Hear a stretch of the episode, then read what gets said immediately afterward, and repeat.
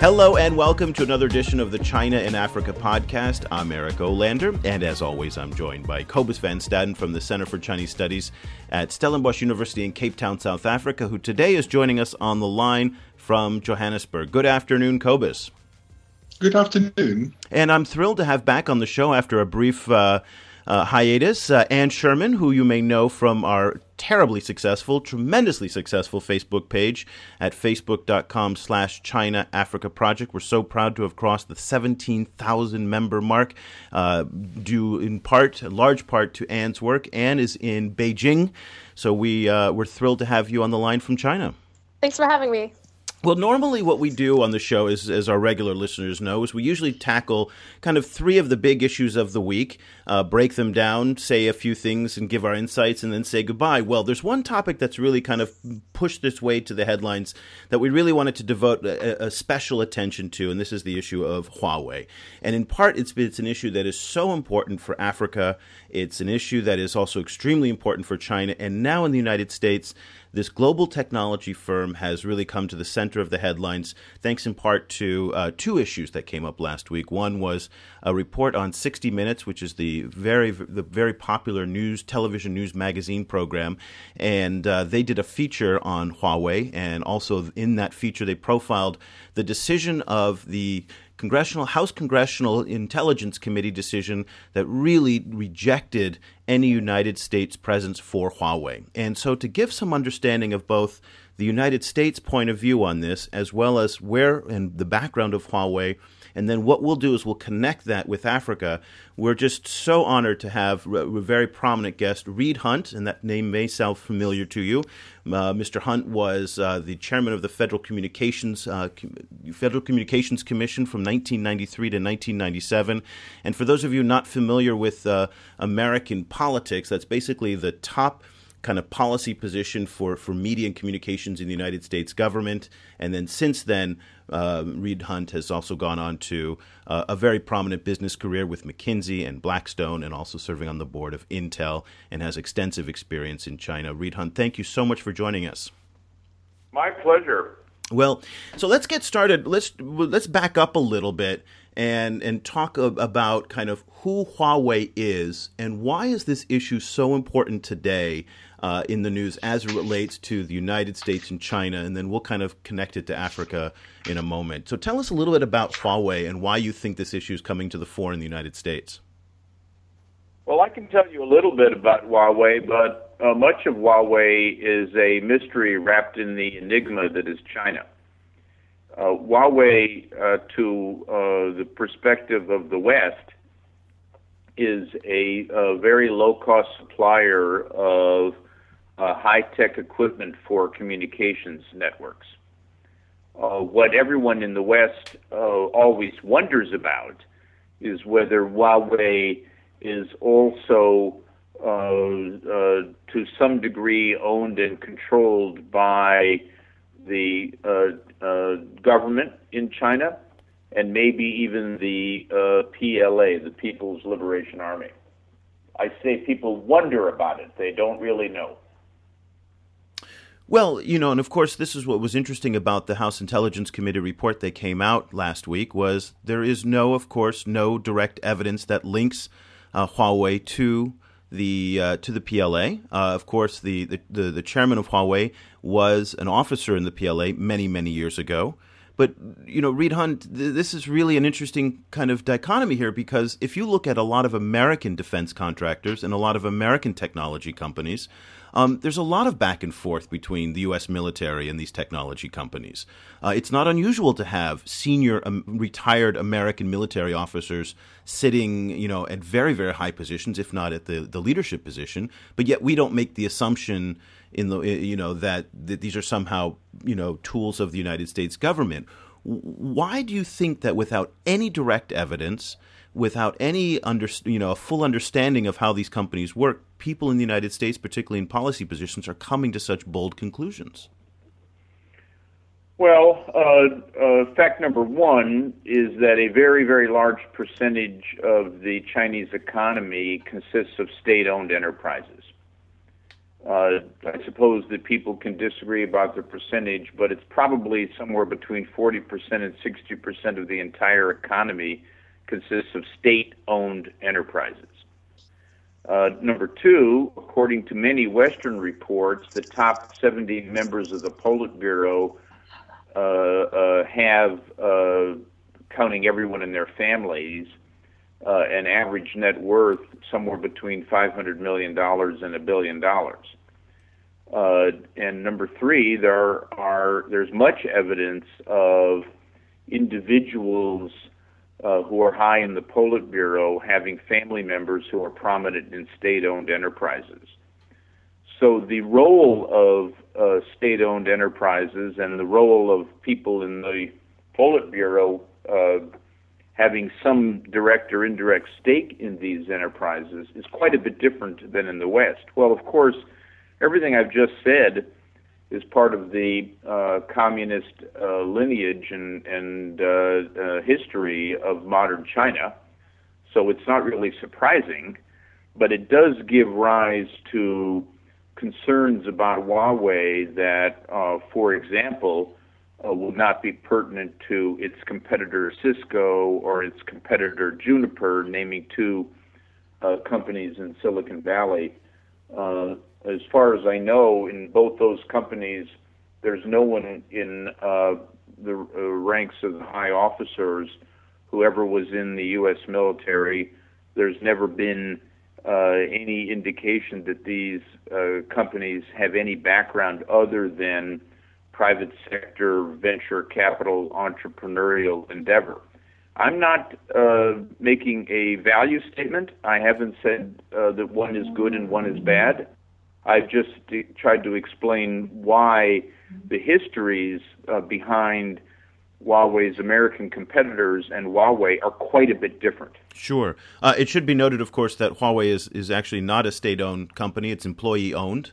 Um, and it does not behave in the same way as the state owned companies where the Communist Party switches out the leadership every two to three years. The chairman of Huawei has been in that position for, for, for many years. So just just a little side anecdote. Uh, Cobus, let me let me turn to you. Wait a minute, oh. but you just said something that is actually uh, not really fully resolved, and that is uh, that there's no connection between that company and the government uh, that's meaningful. That's the issue. That's the exact issue. That we don't know what and the level is. I am trying right. to tell you that in the United States, there's a lot of doubt about that. Sure. Uh, I'm not saying that it's right or wrong. I'm saying there's a lot of doubt about it. I'll give you an example. 15 years ago, when I met with a high ranking official in the uh, Chinese government, he told me that the People's Liberation Army would participate in the build out of the communications networks. I didn't make that up. I didn't uh, read it somewhere. He told it to me.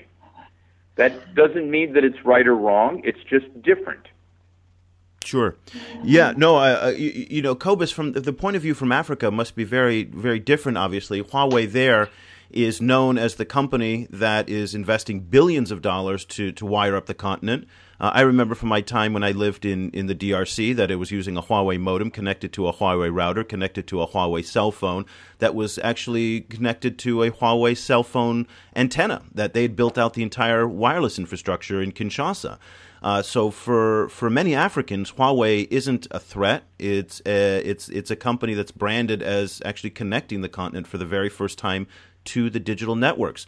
What's the view from from your point of view and from from South Africa looking at this debate going on in the United States? Well, I saw a very interesting, um, uh, you know, number recently um, that over the last year, uh, Huawei's brand awareness in South Africa has jumped from four percent to twenty-one percent, um, and I think part of that is because they've started advertising and they've started establishing themselves as a brand. I think before they were kind of they were known to tech people in Africa as the the kind of people who put in network infrastructure far and wide. You know, kind of, and I mean, if once you start making a list of, of Huawei's big network, uh, you know, projects, they cover almost in they're, they're almost single-handedly uh, responsible for the, the tech revolution that's happening in Africa at the moment. They're putting in massive infrastructure in Ethiopia, in Angola. You know, count you name your country, and Huawei is there. Um, and uh, and they slowly um, starting to establish themselves as a as a smartphone brand as well in South Africa. Particularly, they started uh, putting ads on TV. Um, and so on. So I think from from South Africa's perspective and Africa's perspective, I think this seems almost like a, a, bit of an arcane fight to have, you know, kind of because I mean, security concerns are valid, are valid, of course, but um, the you know kind of the much bigger problem in Africa is, is the incredible hunger um, for for communication and the incredible deficit of people. You know, I, I, saw another number saying that 341 million people in Africa have to travel more than 50 kilometers from their homes to get access to the internet. So I mean that's a that's a crisis, you know, in, in, from African terms. And whatever Huawei's security situation is, from you know from the African perspective, um, the fact that they're putting up these networks and laying these you know thousands of of, miles of fiber optic cables. That I think is the big news in Africa. Yeah, so Cobus, there's obviously a very big difference in terms of how African governments look at it from a point of view of security, and there isn't the perception of the threat that uh, that Reed Hundt was talking about coming out of the United States. And what's the well? Now wait, wait, now wait a minute here. What African country?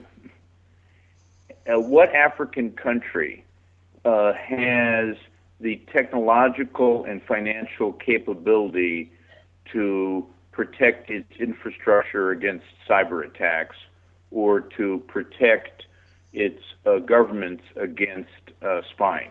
Right, and that's, I guess, their yes, security no, I'm, concerns I'm sure are very that's, different. You know, that, that, that is a concern that's actually growing in Africa, particularly in South Africa. There's recently been a lot of a lot of talk about how South African big South African banks, for example, are not uh, you know as as uh, you know cyber secure as they should be. So I, th- I think that that's I think exactly that that's exactly. Uh, that's exactly right in my understanding. And it's a big concern because I think the answer to my question is the technical complexity and the sheer cost of protecting critical infrastructure and protecting uh, uh, uh, businesses against cyber attacks and against invasions of their uh, uh, private uh, information is simply staggering uh, everybody knows that the largest data centers in the world uh, to being built today are being built by the countries that can afford to build them.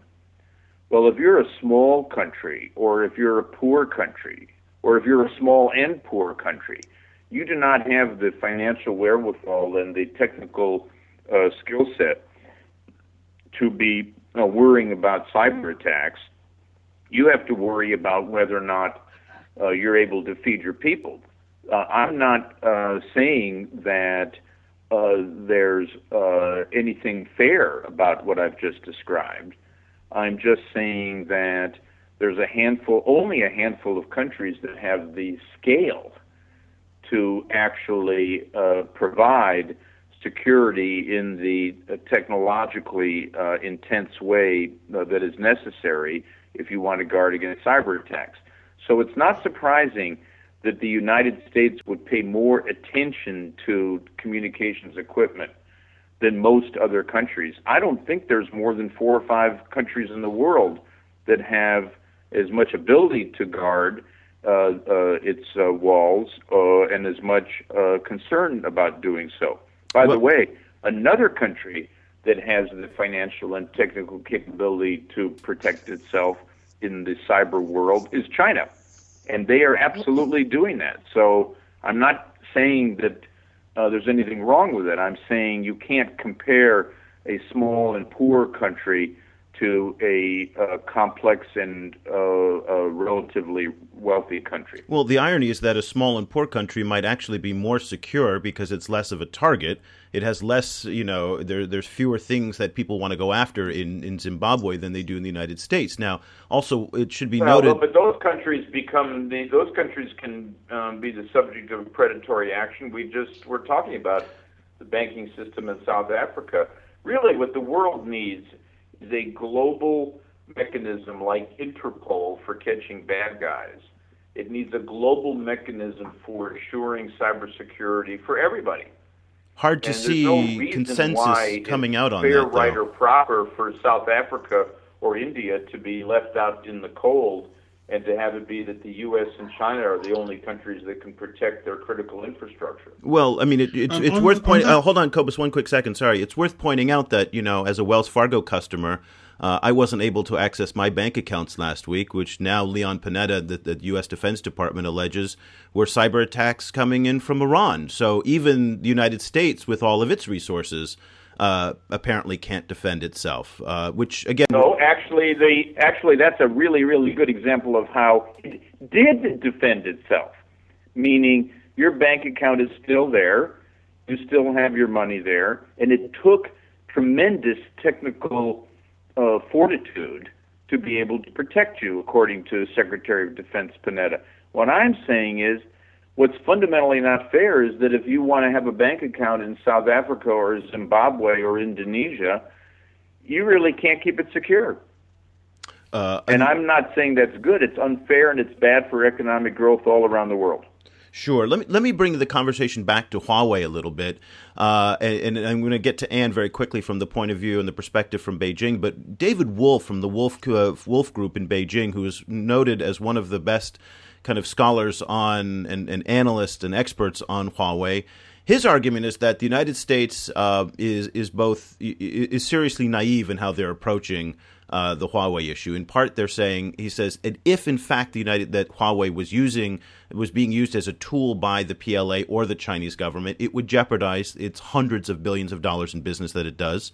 Uh, it would ruin its entire reputation. Uh, he also points out that even Cisco's equipment and Juniper Networks, as you pointed out, most of their equipment is actually made in China, and that it should be standard practice uh, for all uh, governments and corporations to thoroughly clean all equipment that comes into their networks, not those just those made by Huawei or others. So at the end of the day, what he's suggesting, and I'd like to get your your opinion on this, is that the the reason the United States is, is coming up with these positions is because the United States, particularly Cisco and Juniper, are falling f- severely behind Huawei in the global race for telecommunications dominance and supremacy, as we're seeing in places like Africa and South America. What's your kind of point of view, and what do you think the consensus view in, in Washington is to that argument? Well, uh, these statements that, that you're repeating are seriously naive. Uh, again, I want to assert I don't personally know one way or another because uh, I haven't done an investigation uh, uh, of the Huawei network, and it re- would require a tremendous amount of technical uh, sophistication to do it. But I am saying this it's important to step back and ask the following question. Uh, everybody knows that as a commercial matter, the internet grew uh, all through the 1990s in the United States and then spread uh, through the rest of the world.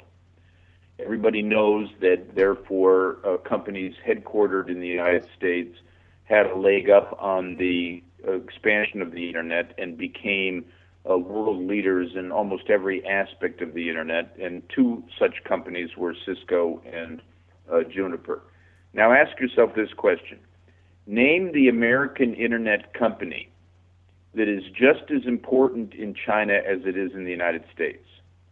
That, did, that was able to take market share and have an impact in China to the same degree it was in the United States. Oh well, China's a And if you closed market. it's not uh, not open to basic, and they've destroyed Well, every foreign your- competitor. Well, you just you just put your finger on it, didn't didn't you? Which is, if if to the degree that what you just said is accurate, to the degree that China is a closed market, you have to expect that there would be a lot of skepticism in other economies about saying, well, all right, uh, all of these Chinese companies really ought to uh, be uh, competing freely in our country, even though it's not reciprocal. So that fundamental tension, that's not good for the world. That's not good in the long run for the Chinese economy. And at least the right answer, in, in my opinion, is to build on the trade agreements that when I was in the government in the 1990s, we were able to wrap around the world, and in, in particular to build on the accession of China to the World Trade Organization, which which I and my friends in the Clinton administration fought for. We need to have a level playing field between the world's two biggest economies, the U.S. and China, and we need to have these companies in all sectors competing freely in both these markets. It would be good for both peoples, it would be good for both economies, and that's the problem that needs to be solved. And you know, trying to focus exclusively on one particular company is an example of missing the forest for a particular mm. tree. Okay. Uh, and Reed, I was wondering if I could follow up on that. Um, the British set up a system where, or Huawei in Britain set up a system where um, they their uh, the equipment is tested by uh, cybersecurity experts in Britain as a kind of a uh, you know as a gesture of good faith. Um, why do you think the the um, committee, the House committee, didn't go for that kind of option and rather went for the option of of, of uh, you know kind of banning or, or what you know kind of proposing a ban on all business with Huawei? That's a good question. Um, I think part uh, the big part of the answer lies in the uh, somewhat complex nature of our uh, of our uh, government structure. The report you're talking about did not come from the executive branch. It came from Congress. It's meant to call attention in a big way to an issue. But the kind of system you're speaking about would need to be set up by the executive branch, and everybody is waiting to see who is elected president and who is in the executive branch, and uh, really whether or not our executive branch does something like what was done in Britain is going to be a major topic for the beginning of 2013. So I'm not saying we won't do it. I'm saying we have to wait and see the, uh, who wins the election. And I'd like to get uh, your point of view, particularly from your vantage point in Beijing. We've talked about all of the key issues related to Huawei. Obviously, the view that Reed is expressing from the United States and explaining some of the, the, the politics and the background that's there. We talked about the presence in Africa and emerging markets where Huawei's become so strong. Huawei in China is a, is one of the kind of the most successful brands. It's it's a household name. Um, and so, what what what's the discussion going on there, particularly in reaction to what we've seen in Washington in the past few weeks? Sure. Well, um, obviously, the Chinese government condemned this um, report, and in all of the leading papers, um, you've seen op eds and articles really um, calling this a double standard, saying it's you know an exercise in realpolitik. Um, on on Weibo, which is China's, twi- uh, China's Twitter, you see all sorts of comments that this is trade protectionism. Um, a lot about uh, in the report, it said that they found they were worried about the Communist Party committees within Huawei. Um, and so people on Weibo have been noting that IBM has a Communist Party and that there are dozens of these parties, um, and they're kind of essential to navigating China's you know business environment. Um, so I guess Reed, I was wondering what you think. Um, will will China retaliate in any way, and what do you think kind of the implications of this report are for uh, you know, Sino-U.S. relations and especially, um, I guess, business relations? Well, when I was in China uh, uh, and visiting you and others a couple of weeks ago, uh, most of the people in uh, in China uh, told me they understood that it was important to wait for the presidential election and also important to wait for the transition of power uh, in the Chinese government. Uh, both these events will probably occur in uh, the beginning of uh, November. Uh, we've had presidential elections in our country that have had uh, where the results uh, were not decided until after the election, but probably these events will occur in the beginning of November. And so I think that uh, there will be a lowering of the political temperature after uh, these two political transitions and I think that there'll be um, uh, weeks and months, not years, but weeks and months of uh, serious conversation about, uh, I hope, how to create the kind of uh, open market treaty based uh, mutual understanding that's best for both countries. You know, you know, Huawei today is the world's second largest telecommunications company. Uh, it's on its way to become the first. Of course, it has a only does about 1.2, 1.3 billion dollars of business in the United States. Do you see one day uh, the United States and, and China and Huawei kind of developing a relationship similar to what Huawei does in other parts of the world uh, that that has brought it so much success? Do you actually envision the day that this might be possible, or are attitudes uh, about both the Chinese and Huawei so hardened that it's hard to envision that in the, in the foreseeable future? Um, so I would say, well, do you see a day where Cisco and Juniper would uh, be able to have agreements with Chinese communications companies similar to what they have in Europe and in uh, Southeast Asia and in the United States. Well, Cisco uh, does a pretty robust business in China. I mean, Cisco, especially to the Chinese you, security what do you, service. What do you think is the relative market share for Cisco in China as opposed to any other country? It's not a pretty picture. Sure. And all I'm saying is, uh, in the area of telecom equipment, which is very, very, very relevant to cybersecurity, that's at the equipment level that a lot of the defenses against intrusion and malware are installed. In that area, you not only need to have a level playing field in terms of competition, but you need to have governments trusting each other's communications equipment companies to be obeying national law. That really should be the subject of a treaty. And I do think that the United States and China ought to be working on a bilateral treaty on this and other related internet issues. That's what I what I was in China talking about two weeks ago. Uh, so basically, you see this as part of a broader kind of trade relationship as opposed to something specific to Huawei and the concerns over security. Uh, that by itself, again, to to repeat your point, that's missing the the kind of the forest through the trees. Basically, if we focus too much on Huawei what what you said. What's best for Huawei is a more is a broader global solution. So let me just wrap up the conversation with uh, with some point with a perspective from Beijing again, going to Anne. Anne, how do you foresee uh, this kind of shaping out? You know, Reed is talking about a broader trade relationship. Uh, you know, where there's more access for U.S. Uh, companies to to engage the China market. Do you think that, given the political conditions and political environment that we're seeing in China today, that that's foreseeable as well?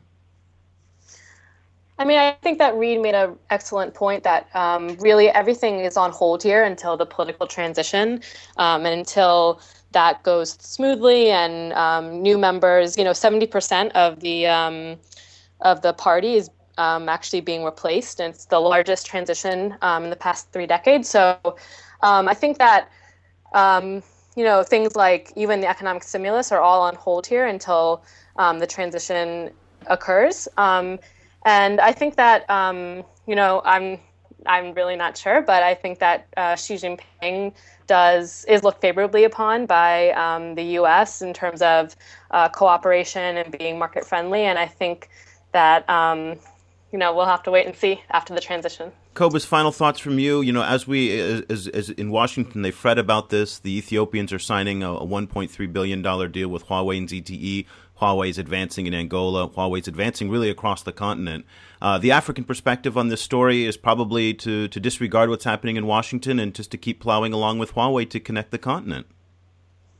I think so. I think that's that's probably what's going to happen in reality in Africa. Um, so many of these deals are are being signed, have just been signed. Um, they, you know. Um, the African governments are, are rushing ahead to try and to try and go and get as many of their people on the tech train as possible, um, and you know as many people as on the internet as possible. And um, I think they're they're pretty much going to go for the one for the option that's the the most affordable um, and the the most stable. Um, I think you know kind of the the the one echo that that the the kind of flip side of all of this is um, is not is security, but not in terms of of, of be there being being spied on the government from outside of the country, but rather the the, the way that the government is spying on their own citizens, um, which I think is is you know Ethiopia, which has just signed a big deal with uh, with Huawei and is putting on uh, massive Huawei networks um, is also the most notorious for you know for using deep packet inspection to to kind of get at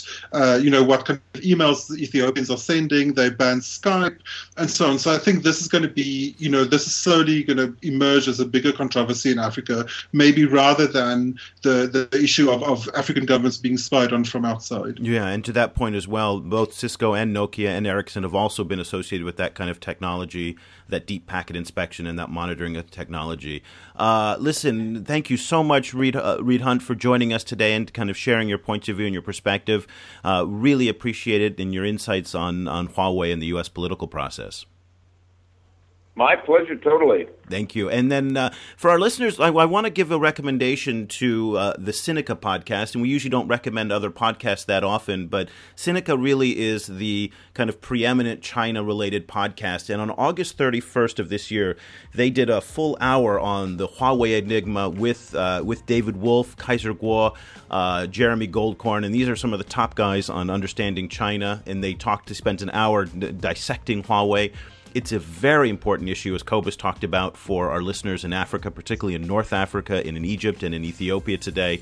So we encourage you to take a listen to that and to kind of follow this this subject because it may seem a little bit archaic and it may seem a little bit arcane and technical, but at the end of the day, this is really, as Reed Hundt pointed out, the nuts and bolts that kind of connects our society together. So really encourage it. So, uh, Anne, tell us a little bit very quickly before we go where people can follow us on Facebook and how our community's doing. They can follow us at facebook.com slash China Africa Project, and we are posting uh, multiple times a day on the top news um, in China's engagement in Africa. Um, and we have 17,000 followers. Most of you all are from uh, Africa, from North Africa. Um, I think most of our followers come from Egypt and Algeria and also India um, and around the world. So it's a great place to engage and discuss on these sorts of topics. And I hope that you will follow us. Welcome to all of our new followers. And if people want to follow you on Twitter, uh, where can they find you? I'm at Annesher07, A N N E S H E R 07. And Cobus, if people want to follow you on Twitter, where can they find you?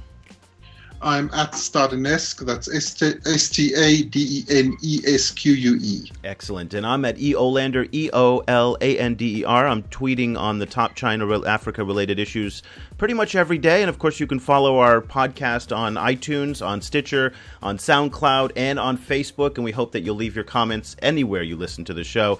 And we'll be back again next Sunday for another edition of the China in Africa podcast. Until then, thanks for listening.